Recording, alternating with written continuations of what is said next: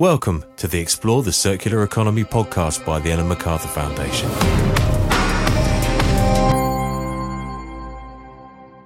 Hi, everyone. My name's Joe Isles, and I'm the Circular Design Program Lead at the Ellen MacArthur Foundation. And as part of our work on circular design, we try and empower and equip the world's design and creative communities to play their role in the circular economy transition. And one part of that is the Artist in Residence program, which we've run for the first time this year. And we've been lucky enough to work with Emma Hislop, a multidisciplinary artist from Glasgow, for three months. And she's been exploring the connections between art and the circular economy. So I'm going to speak to Emma on that topic in just a moment. We're going to hear what she's been up to during her post and what's next for her and for the Artist in Residence program. After that, she's going to be picking up the phone and speaking to some of the other people from the foundation and beyond that have influenced her work over the summer. But first, Emma, hello, and thanks for joining us on the podcast. Hi, Joe. It's nice to be here. And you're in Glasgow now, right? Yes, I am in very not sunny Glasgow. Well, we wish you we wish you could have been here, and obviously the the artist in residence position was supposed to be you here with us uh, on the Isle of Wight, um, but it had to become a virtual residency um, because of the COVID nineteen pandemic.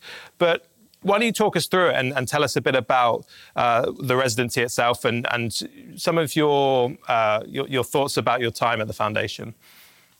Yeah, it's been um, an incredible experience, especially to have been selected at all as a recent graduate. I only graduated last year from Glasgow School of Art, um, and the foundation seeing the potential in me to have something unique to say and take a shot on a recent graduate is something really special. And I think it highlights the unique nature of the Ellen MacArthur Foundation and the team and the people that are involved in that.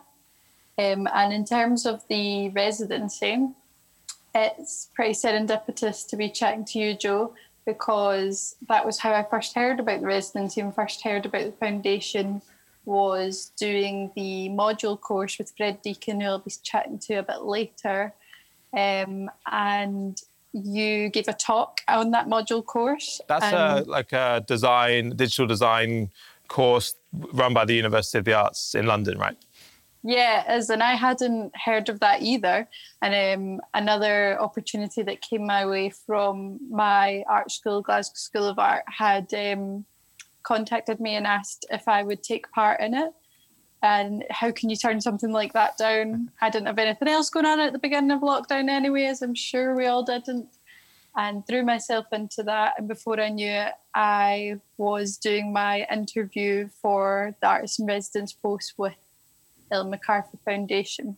And was that your was that your first awareness of the circular economy during the that module course that you mentioned, or had you some prior knowledge of the the concept? It definitely was the first time I'd encountered the phrase circular economy. Um, and the second that I heard that phrase from you, Joe, um, that it all kind of verged together. Everything kind of started linking together. All the things that I'd been looking at as an artist in my practice, and as well as an individual and a citizen, it put a name to everything that I was being inspired by and passionate about. Looking into systems change, um, a circular economy becomes this whole new language that I've been learning while I've been in the residency as well. And maybe you could speak to that a bit more. How does circular economy inspire you as an artist, inspire you creatively? Because I think there's many many words have been written about how the circular economy can inspire some new business model or uh, some scientific breakthrough, but or, or, maybe some some policy or governmental action, but maybe less so about how the circular economy can inspire artists and, and, and creative people. So, what was it about the concept that, that fired you up? Well, I think that as an individual, I've always been very interested in the way the world works and the way that the world works with or without us as humans. And looking at a circular economy, um, it just really highlighted the problem, which is systemic issues that we all have and we've all always followed.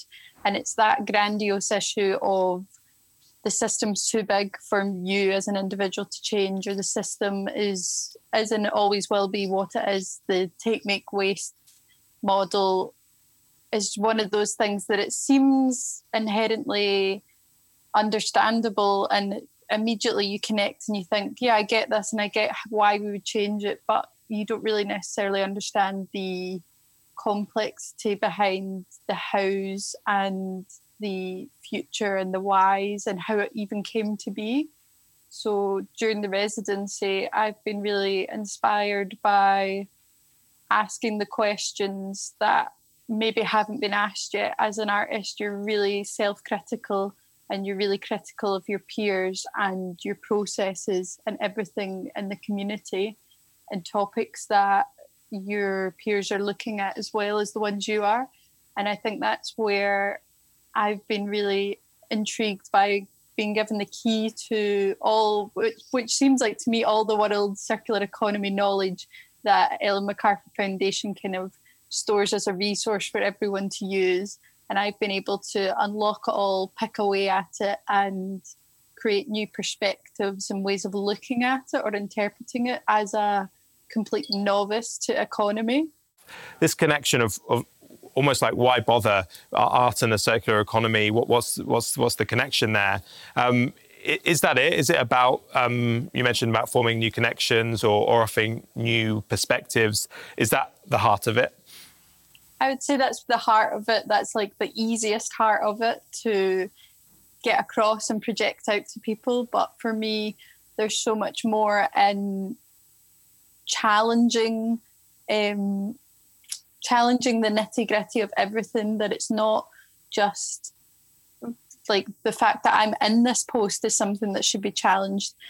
That an artist residency is notoriously or kind of seen as being an artist going off into this like landscape and spending time somewhere and being really almost selfish and introverted and just reflecting on their own practice and having time away to have this really luxurious moment to make work. But as much as, you know, you kind of dream of that, it's never quite that easy. It's always a little bit grungier than that. You've never got any money you don't know what you're doing, you don't know why you're there, and you've probably spent loads of money to get there and you're not getting paid for it. Whereas this residency is paid, so it immediately reconfigures how artists are viewed. I'm immediately a professional and an expert rather than some artist girl who's gone off to just make whatever she wants without rhyme or reason. I'm immediately bringing the expertise of the whole of the arts and culture sector behind me and kind of representing them. And I think that this challenges the future of how businesses and systems utilize different industries around them, as well as how the arts sector structure like continues because artist residencies could exist in any business. They should be like down the local butchers. They should be, you know, in a big NatWest finance tower in London. An artist residency should be everywhere because you're the person who's not the yes man, but you're also the kind of very peculiar guy who's challenging absolutely everything you say, but it's all right because you know, I might come up with something. Yeah, you have that freedom to do that. I definitely will be thinking about what an artist in residency uh, butchers looks like. Um, yeah. Maybe we could talk about that afterwards. Um, uh, obviously, people will be thinking, well, this sounds great. Um, well, hopefully, they're thinking that. What what's Emma actually done? So maybe you could pick two or three things you've worked on, um, the art itself, if you can put it like that, the, that you could share with us. Yeah, so the proposal that I put forward was initially about creating an online sphere, an online space, being that we had to completely diversify and change so that this became a virtual post, um, which was a huge kind of learning curve for me, as well as for the foundation anyway, um, having an artist in residence and being the first one, I've really been here to form the role, and that in itself has kind of been a bit of an artwork, if depending on how you look at it. And I've recorded all of that process on the website Open Tongue that I created.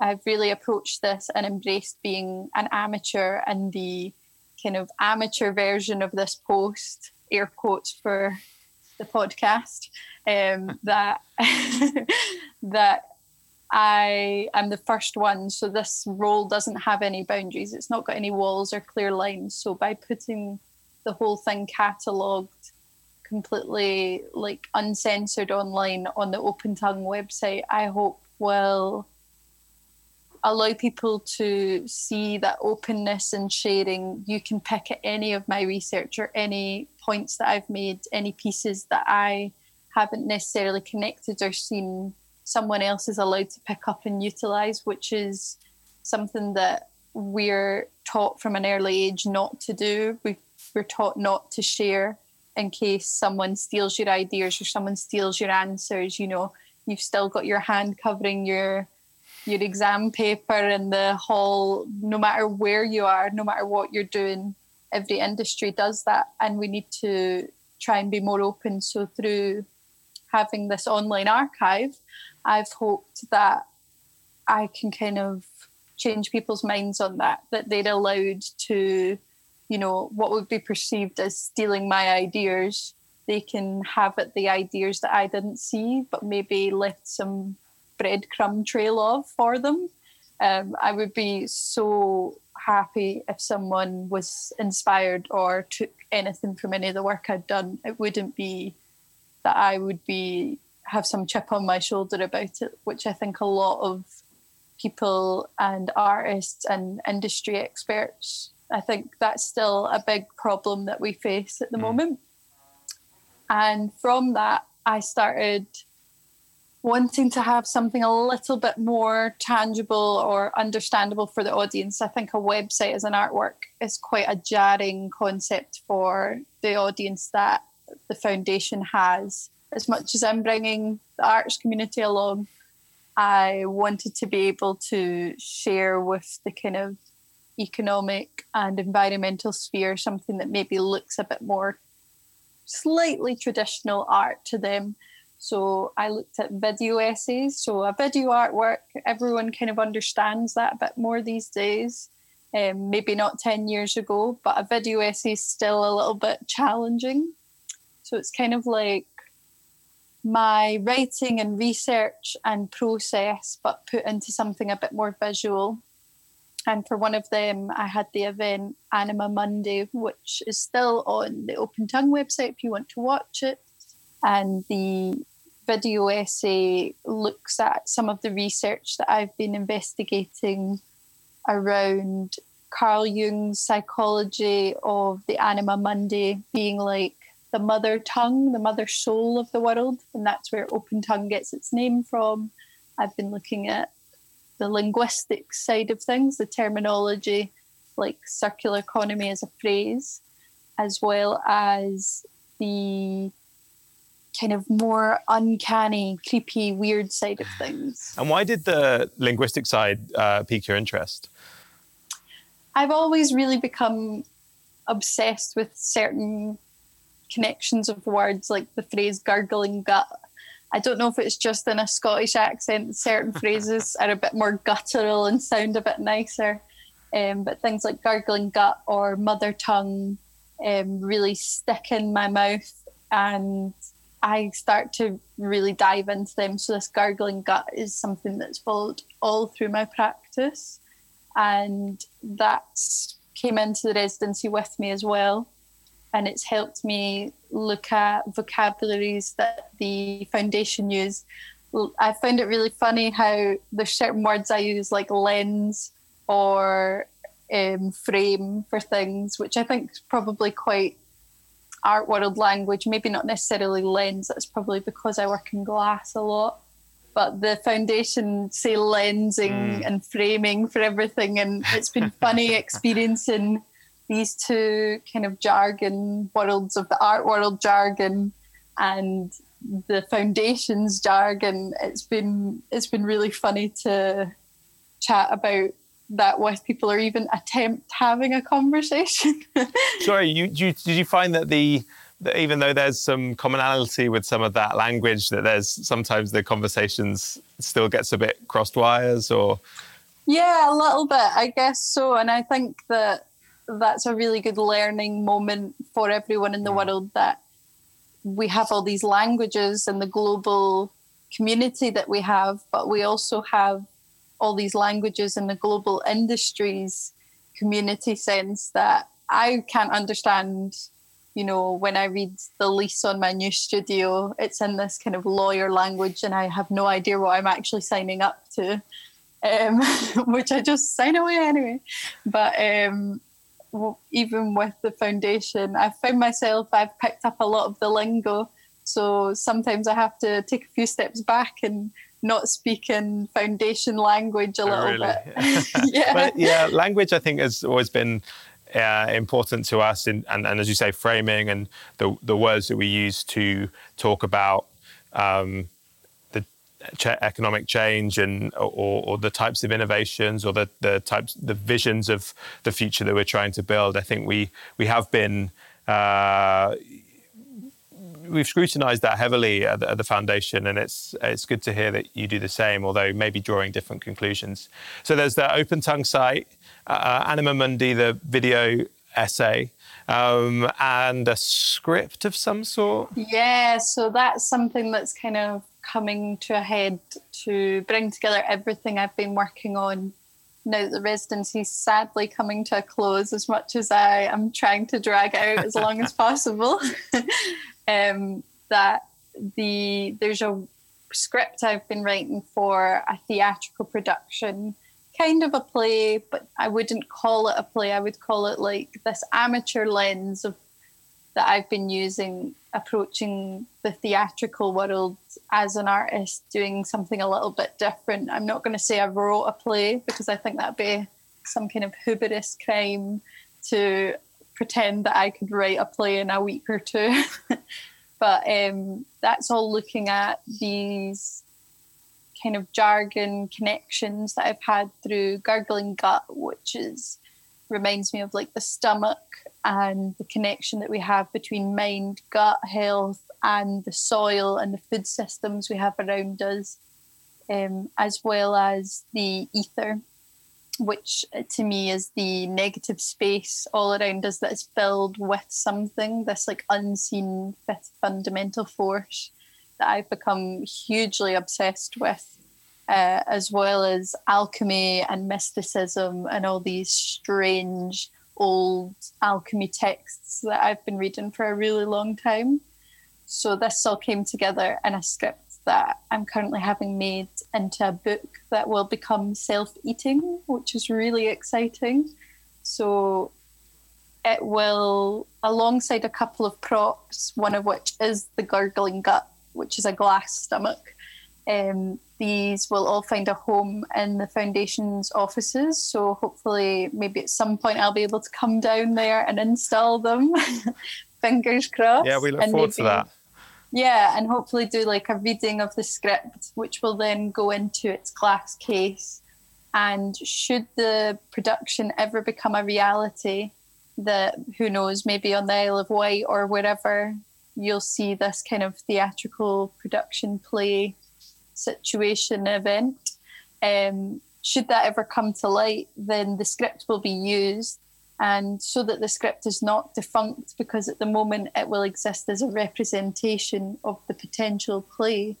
And once its use has happened then i've got these oyster mushrooms spawned that will be triggered to eat the book basically. All of the words become part of the mushrooms. The whole book is becomes the mushrooms um, and then i'm thinking that maybe I'll cook up a risotto or something for a select few at the foundation, and we can eat the script and well, eat if my I words. could be there on that day, I would appreciate it.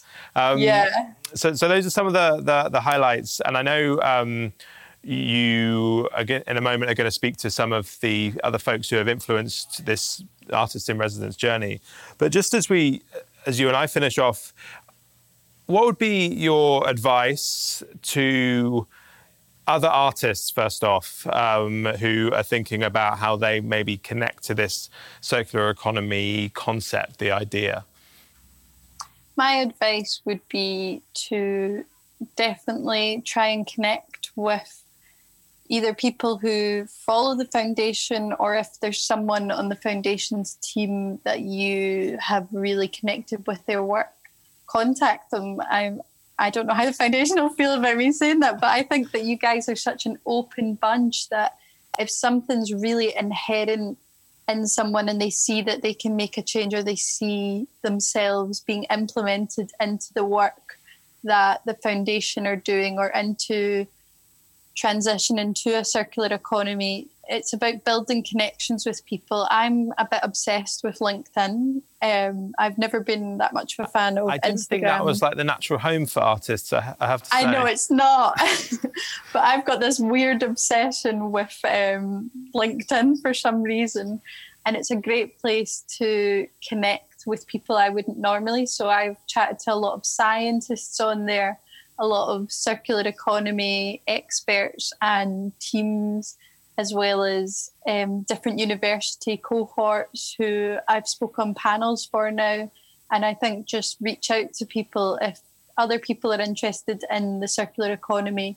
They will definitely want to chat to you. It's it's a great community to be a part of, and hopefully that community kind of swallows up the world community, and we all are part of it together.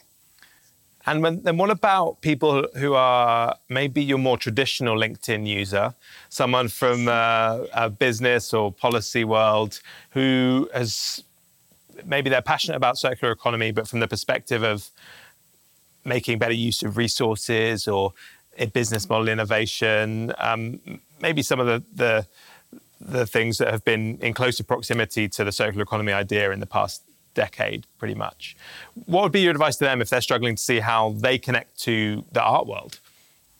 Again, I say reach out, like slide into the DMs of any artist, or it doesn't need to be a visual artist, it could be a writer, it could be you know a maker of any kind i work with some scientific glass blowers which is a really incredible and dying craft and trade and I've become, I am now an official member of the British the British Society of Scientific Glassblowers. Congratulations! Which is a mouthful. Thank you very much. Thank you. That's me. Made it. um, check out next month's journal that I'll be featured in also. Um, I'm basically in every journal now. um, and I've made that connection through just talking to people and being curious about what they do. And I think that if you're a traditional organization or business member or director or just a worker of that business, I think start to look at people that you wouldn't normally have in your group, start to integrate with the other air quotes in there as well. And what will it, what do you think it will bring them? I mean, you hinted at it earlier in the conversation, but what do you think the benefits would be to a, a, a, a business department or, or, or a business in general? I think there's endless possibilities. It's really hard to nail down specifics, which I think is one of the most frustrating things as an artist is people always want specifics and you can never give them. But I think that, you know, something like this artist in residency program, the foundation are leading the way by bringing that into the, their own team and into their own business. You know, I think to guinea pig yourself is the highest version of proof, you know, of evidence that it does work and it is something for you to try out. They're saying, look what we've done. We did it to ourselves. Come on, you guys have a try. And it doesn't necessarily mean that you have to have an artist in residence, but you can you can have this like new report or this all this new information and data and you want to connect with different people and bridge different gaps or just have a new perspective, look at it differently, see things you haven't seen, start to show it to people who aren't in your network and you've never been in contact with before. It's what I would do with my own work. And that's why the foundation's residency was so appealing to me because why would the Ellen MacArthur Foundation have ever have seen my work other than me applying for mm. this role and me connecting and saying, look what I've got to say, look what I've done, what do you think about it? It's been really reciprocal for me. So it's beneficial to the artist or to the creative or maker as well as it is to the business. And I think you end up becoming a collaborative force that produces new and insightful things that have not been said before. It's so hard to say something new. Everything's been said. And the only way I think to say something new now is by joining together existing opinions. Nicely put. Um, you you mentioned a, a guinea guinea pigging yourself. I mean, you were the guinea pig for the artist in residence program, and in that sense, you've helped us uh, shape it. And I know um, someone that you've worked with closely on that is is the the foundation's artist in residence mastermind, Stuart Whitman, and uh, you caught up with him uh, earlier this week. So why don't we hear that conversation now? Hi, Stu. How are you? Hey, Emma. Well, thanks. And I was wondering if for listeners who don't know who you are, if you could just give us a little intro. Yeah, so um, I'm the creative development lead at the foundation and also um, looking into the sort of arts and culture line of work that we're doing here. Perfect. And so you were the inventor of the artist in residency's conception from birth. And I'd love to know where that came from and I would love even more to know why I was selected, if that's not too intense a question. Okay. Um, so the artist in residency came about, I, I, guess, as part of that our exploration into m- building bridges between arts and culture and the circular economy, and the work that we've done to date.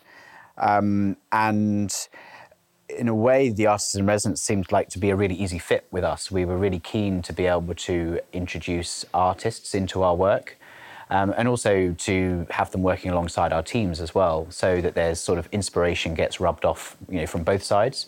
Um, so we knew that was going to be the first thing that we wanted to um, set up. Um, and we were really pleased with the, the number of applicants. I guess it was at the time when um, we went into lockdown, um, but that was a great time for us to be able to offer it as a virtual residence. So we had like global applicants. Um, uh, coming in, um, and then they were filtered down by a number of judges, and I had the pleasure, I guess, of the the last five to to interview, um, and of which you were one of. Um, why why you? Um, so what came across really strongly was the coherency in your proposal when you were writing about your previous work. Um, and also, I think like the sy- systemic nature of how you look at stuff um, you mentioned a lot of the time around the biosphere, um, but then sort of changing the scales down to um, the gut, effectively. Um, and we thought that created really interesting connections that we wanted to be able to explore more. And I think the other side of that was um, your approach. It was very sort of documentary led. Um, so, as a virtual um, residency, we thought that would be a really interesting thing to be able to share, even from like day one or week one, um, your work to our audiences.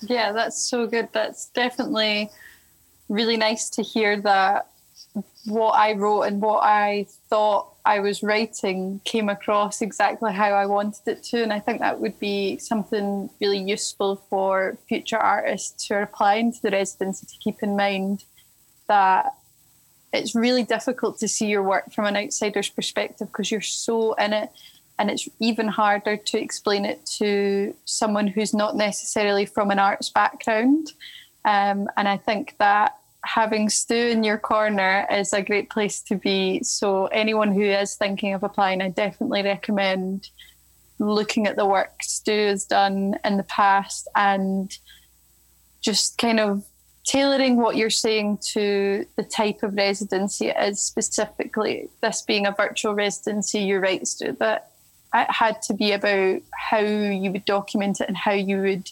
showcase everything online which has been a huge learning curve for everyone involved and i think that it's something that would still be useful even after lockdown, if the next residency is with the foundation in house, then I think that it should still have this global reach that this virtual post has had.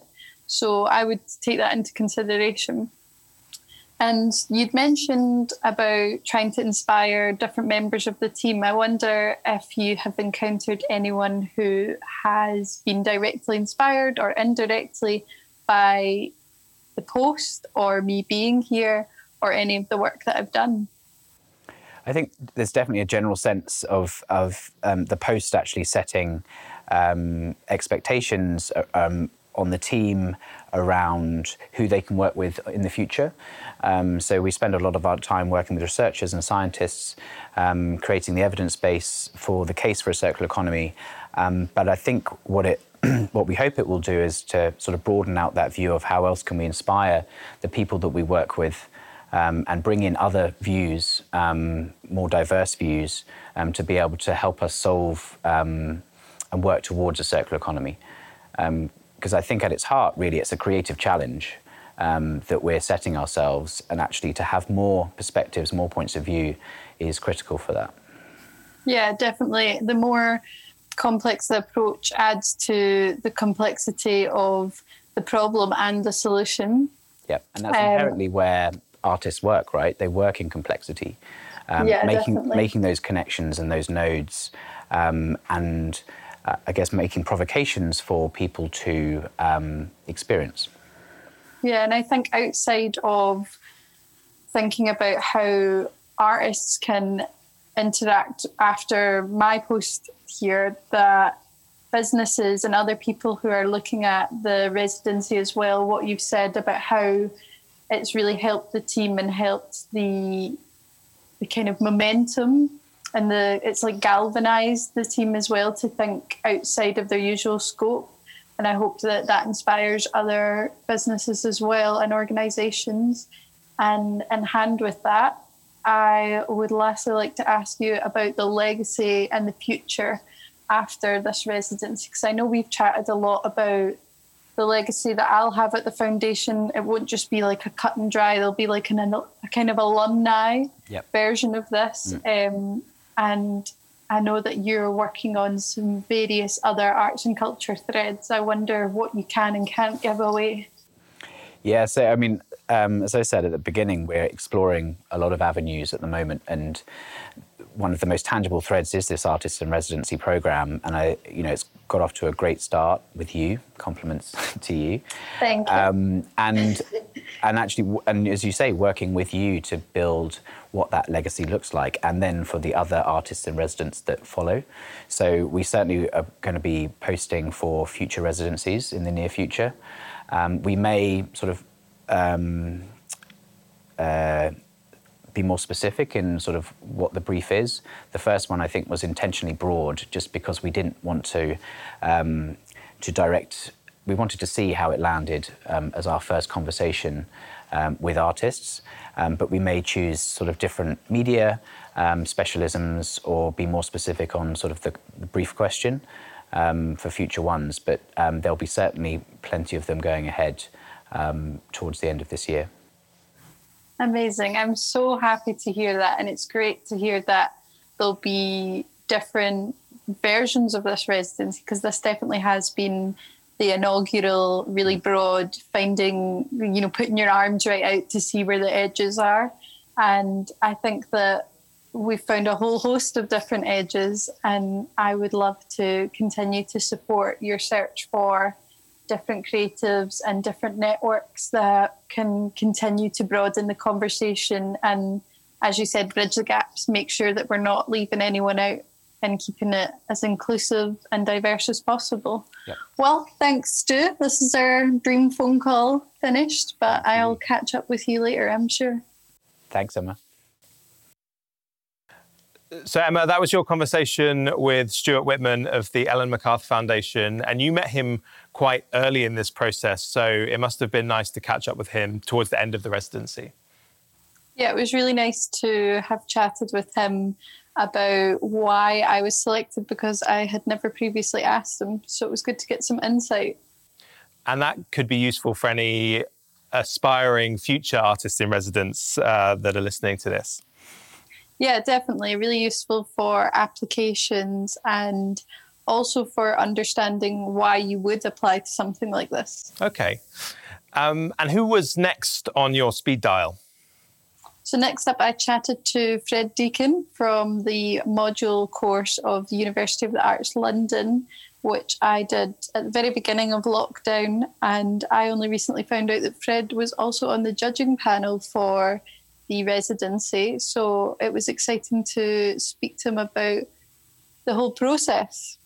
Okay, let's hear your conversation with Fred Deakin now. Hello, I am chatting here to Fred Deakin, who I haven't spoken to in a little while. Hi, Fred, how are you? I'm great, Emma. How are you? How are you? I'm good, thank you. Excellent.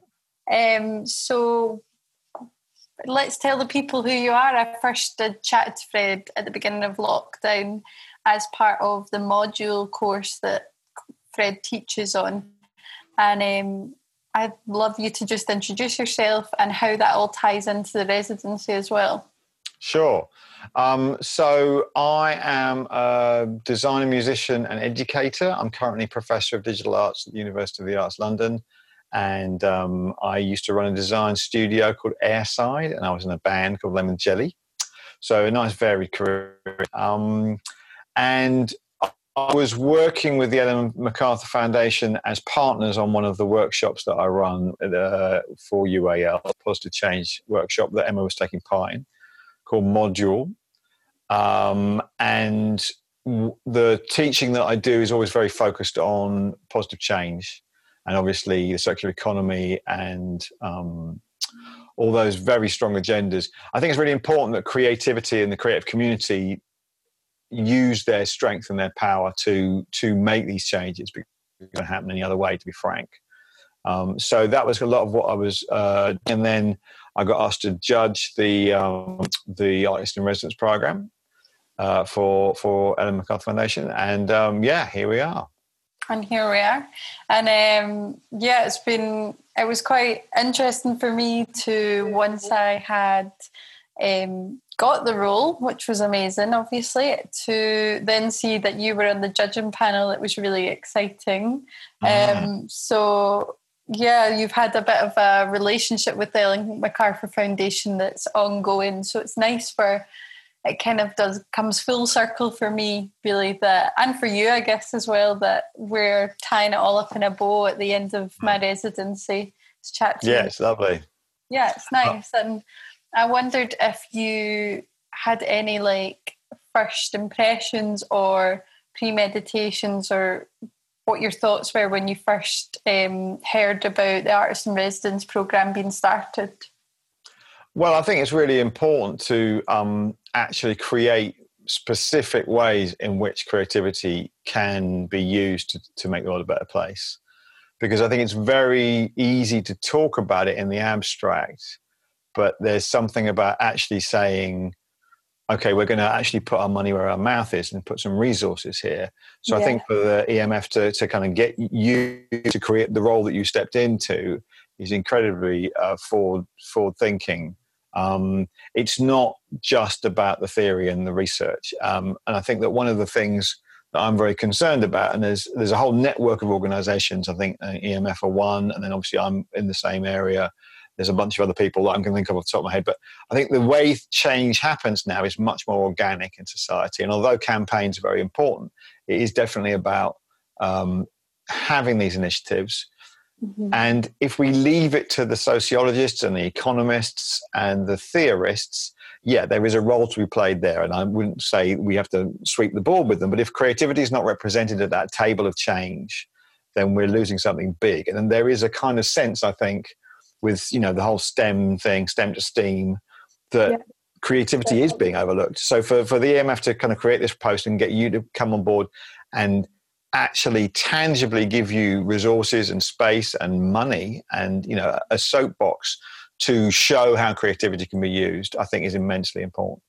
Yeah, and I agree. Like that soapbox, I've definitely been given this platform, and as a recent graduate, um, it shows their kind of it gives me encouragement that such a big foundation organization as the Ellen MacArthur Foundation giving me a platform means that they are really looking to be at the forefront of change and be pioneers and put their money where their mouth is that so many other places definitely do not do. And yeah. um, what you're saying about the economists and all the other industries that just it's as an outsider of those you see, it comes across like there's just constant production of research and data and hmm. papers mm. and we don't really get to see what happens with it changes are kind of very under the table we don't really know how they affect us we just know that something needs to happen and they're kind of doing something about it so i think that to me that's like one of the main purposes and needs for the role that i'm in is to make it visual and connect with people and bring the individual in and show that the individual can be part of the whole and the individual can infiltrate industry, mm-hmm. um, industries. Um, yeah, no, I couldn't agree more. I, I think that what this kind of big digital shift that has happened over the last 10, 20 years has really, you know, we're all very clear on what the values are now. It's very much now more democratic and bottom up. You co create. The old kind of waterfall, hierarchical, patriarchal, top down mm-hmm. method of change is just invalid now. It doesn't work anymore. And it's long has been the case. But there's a lot of industries and areas where that change hasn't yet been integrated. And obviously, uh, especially, you know, your generation is much more native to that way of working, I think. Um, and the fact that you're opening up conversations with people and inviting them in, that's just your, I would argue that's probably your nature and, and your, your, your, your, your creative community's nature, as opposed to my generation where, you know, I would, I would hope that I've, I've managed to instill some of that. And certainly I know as within my generation that have managed to, to, to, to incorporate that way of thinking, but we're not necessarily the norm. So that shift has to happen on all levels. And if you're making it visible, then again, yeah, it's an incredible, incredibly powerful thing to do. Yeah, and I totally agree that it it's the nature of conversation, and it's hopefully this nature that you speak about is becoming the new evolution of the word nature. I'm really interested in like the definition of the word nature and how we created it, and from creating the word nature, we immediately made another you know, we immediately made it different to us and made ourselves up on that hierarchy. Mm. And, um, you know, conversations even like the one we're having here, those are the ones that are important because my whole residency has been conversation led, conversations as research, creating networks where networks wouldn't have existed necessarily. Um, and it's not that I started some kind of new industry and have been at the forefront. I, I personally haven't, you know, made these doors open. Those doors were sitting ajar, and I just kind of pulled them out a little bit to pull them open. And I hope that the Artist in Residence program continues to pull at those and build that network out and build the web outwards.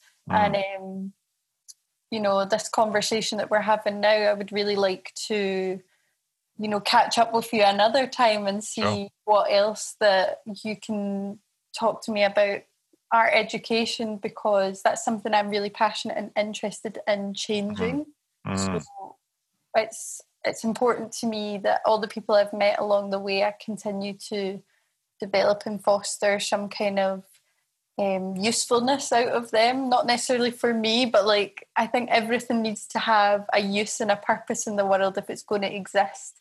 And even our words here are filling the air. You know, they're they're taking up space and and the ether around us, which I can't get away from the ether. And yeah. uh, Fifth element. yeah. everything. I heard. I did my yeah. I'd definitely like to um, chat to you again, Fred, if you would sure. be up for it, and um, continue to speak to you even after this residency, so that it's got a legacy and maybe inspire the future of the program. So very up for it, and I think that that you're absolutely right that it's that, it's that kind of emotional shift that you get in a conversation. Um, when it's a two-way conversation this is an yeah. exchange of energy it's an exchange of emotion And if I make a paper and I put it up there for you to read, there's no dialogue. It's a one-way, Mhm. one-way traffic. I, I should know this reference, but there's an American president. I think it was Roosevelt, and and and they wanted to get him to preserve all the national parks in America. And the activist, again, this will probably be very common common anecdote. So forgive me for not knowing the names. But um, the the campaign managed to get him to go on a trip into nature and experience it. And when he got back, he signed the bill. Right, okay. all the Americans Wow. So it's that kind of. That's not a piece of research. That's not a paper. That's an emotional engagement with a human It's being. experience. Exactly. And that is the shift. You know, it's not always the shift, but my God, it seems to be missing and has been missing in the in the conversation for for a while. Definitely agree. And it's been great to um, have the whole experience of the residency. And thank you so much for um, being on that judging panel. No, pleasure. I had Uh, to to be fair, I had to step out of the room when you were discussed. So so Ah. really thank me. I had to kind of I mean, yeah, no, so so so yeah, you you you you absolutely um yeah, you you you were there very much in your own merits, obviously. thank you. Um no, Well- it was great. I, it's been great chatting to you, and um, let's catch up again soon. Absolutely. Great to see you, Emma. Thanks, Fred. See ya. So, Emma, that was your conversation with Fred Deakin, who I personally was really excited to meet to be part of that module course as well, because Fred was the musician Lemon Jelly, who Yeah. I listened to as a as a, a young nipper. Um, so I was I was keen to uh, meet Fred. And, and did you enjoy your conversation catching up with him? Yeah, it was really good to chat one on one, which I hadn't previously had the opportunity to do because he had so many people to deal with in the module course, but also learning that he is the lemon jelly was really exciting, which he's very coy about. And I don't know how much he likes people realizing that Well, as uh, well. the listeners of the podcast have um, uh, now all know that. So his secret is his cover's blown. Um, you had one final call that you wanted to make. Someone else you wanted to catch up with. Who was that? That was Fanny Brito as part of the Ellen MacArthur Foundation as well. Um, and I've spoken with her quite a lot throughout the residency. Uh, we seem to catch up on a lot of things. We also did one of the live events that you can catch on the website still as well if you didn't catch our conversation previously. And yeah, it was really good to speak to her about the whole kind of process throughout because she's seen it all. Great. Let's hear the conversation between Emma and Fanny now. Well, hello. I am here with Fanny Brito of the foundation, and I am just calling you up for a quick chat. Hi, Fanny. How are you? Um, hi, Emma. I'm fine, thank you. It's really nice to um, uh, get a call from you, I guess. Yeah, it's funny this whole Zoom life and situation, um, and this little kind of impromptu chat we're having. Uh, I wonder if you can just tell for listeners who don't know who you are, which they definitely should, um, a little bit about yourself. So, for those who don't know who I am, um, I so my name's Fanny, and um, I'm a graphic designer and an art director. And I work with I've been working with the foundation for uh, uh, five or six years now.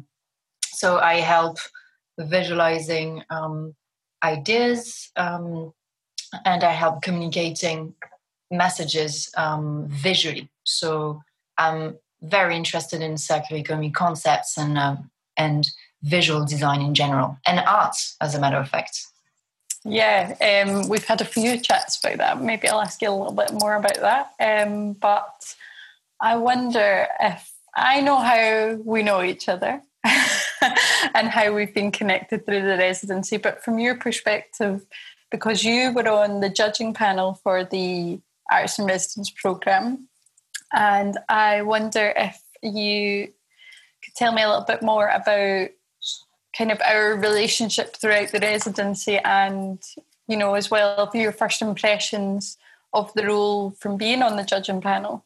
Hmm sure. Um, so my um, first contact with you emma uh, was actually uh, reading through your application for the residency. Ah that's wild.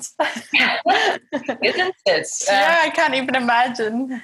Um, so, uh, so indeed, I was uh, part of the panel who um, who read through and reviewed the um, the application and uh, had the pleasure of like uh, seeing yours and discussing it with uh, with the, the, other judges and um, and I had no particular expectation for the residency. I was really excited um, to um, see an artist potentially joining the foundation for um, a period of time I really believe art has a huge role to play in um, changing how we view the world and how we relate to um, to different to other living beings and to the yeah. economy and to what um, uh, makes up our world today. Um, and um, what what struck me in your application uh, was first that it was really straight to the point. it was quite short and very clear and concise, which uh, was really, um, um, which I really appreciated. But that's also good for me to know for future mm-hmm. applications because it's there very, it's really stressful when you know as an artist you're not taught to do applications. Mm. You're not taught to write about yourself. Um, and definitely not taught how to do to like do good writing. That's not even good English speech that I've just said. Do good writing, but um, you know, I I tried really hard to make it concise. So I'm very glad that it came across like that. It was concise, and um, so as I said, I had no particular expectation. Uh, I was pretty curious to see what um, um, an artist could bring um, to the table, really. And but what struck me in your application as well was uh, that you were focusing on. Um, yeah, remember you said the biosphere, the atmosphere, and the microbiome. So, excuse my accent. I'm not sure if the, the accent is right. It's a beautiful accent. Thank you. and um, it's uh, so you were looking at natural phenomenon um, at a large scale and at a small scale, and uh, mm-hmm. that really resonated with how we speak about circular economy. Um, you seem to be experimenting a lot, researching.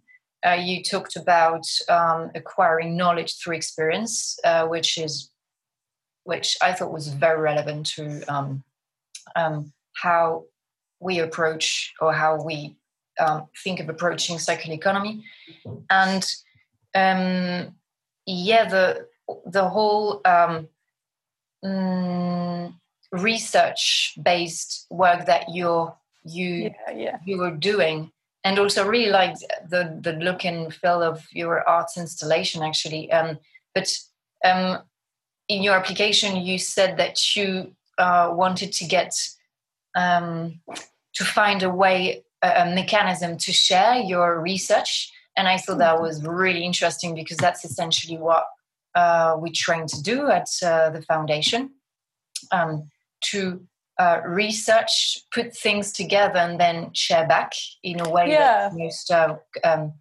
um, understandable. So I was really curious, really keen to see how, um, as an artist, you would um, how what you would put forward and um, and uh, and so that's what you've been doing. And there's also something um, that struck me is like you were quite really poetic in the language you used.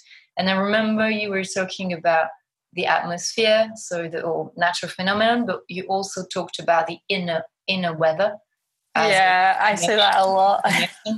And uh, and i thought that was really um, uh, really simple and really poetic and um, and I guess that struck um, a chord. Um, so that was my first contact uh, before we even met. Um, well, what a contact it was from the sounds of things. I'm glad that um, I'm really glad that my even just the writing about my work was able to have some kind of impact mm. um, as well. You spoke about like I also had to do a portfolio and I also did. There was an option to do a video um, which I think was supposed to actually be you could speak your application instead of writing it.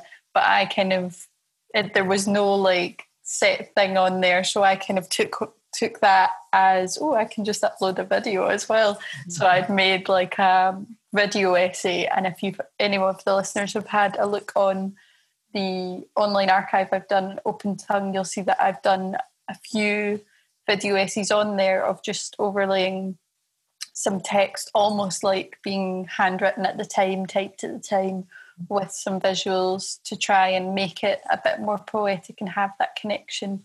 And what you were saying, Fanny, there about the um, the research and how it was almost like like the mechanisms I've been looking for to I've been looking to try and get across more of my research rather than just the outcomes. And I guess it's the opposite for the foundation. You're trying to get across some, not outcomes, but some kind of some other extension of the research, some other like visual or some other like method of connecting with people from the research. And I'm kind of going a bit backwards. So thinking about it you know, reflecting on the residency as a whole, that's definitely been a huge part of the reason I I hesitate to even call it a residency because it's more of a collaboration and something kind of in between that. Although I'm I'm hoping this is the future of artist residencies that they're more than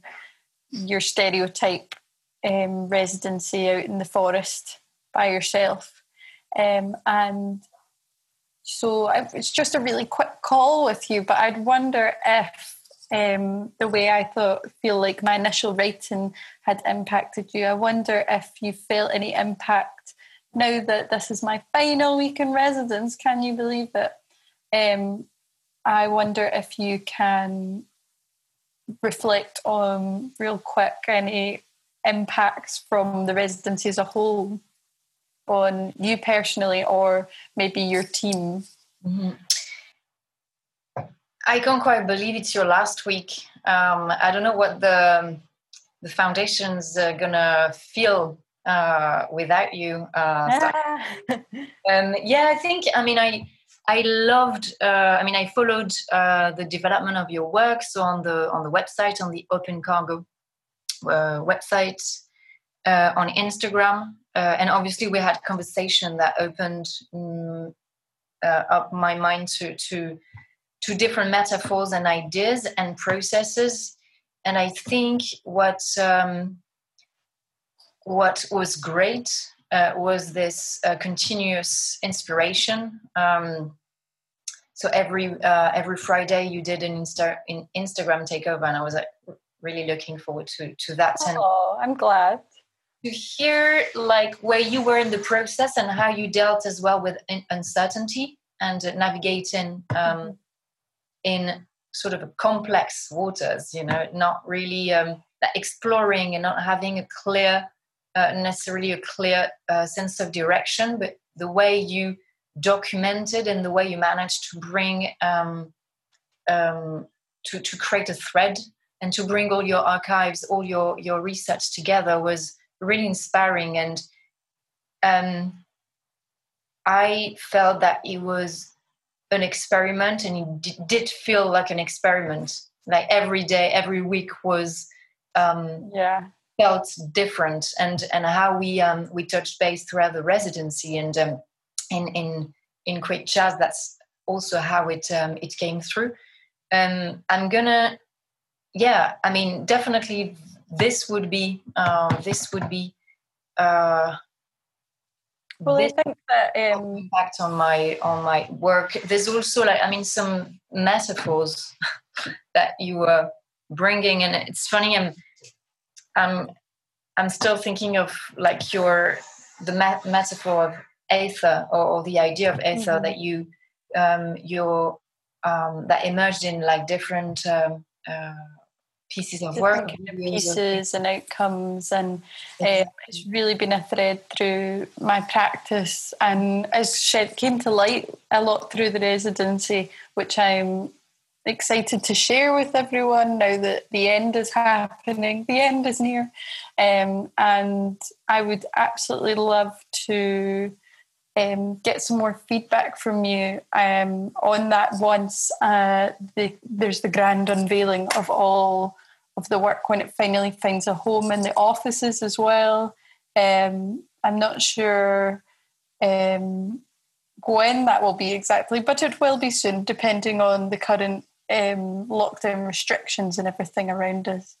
But I would love to thank you for having a chat with me as always. And let's catch up again soon. And hopefully, you know, one of the best things about this residency is I've met people like Fanny um, and like Stu that I chatted to earlier and Fred. And I definitely feel like we'll stay connected after this. And that's what's made this something really special. So thanks for that, Fanny. Thank you, Emma. And uh, talk to you soon. Thank you. Have a good day. Bye. Bye. So, Emma, those were three of the people who influenced your artist in residence journey to date. But there were loads more, weren't there, from within the foundation and and well beyond. Yeah, definitely. And of course, as you know, Joe, you're one of them. Not to flatter you too much.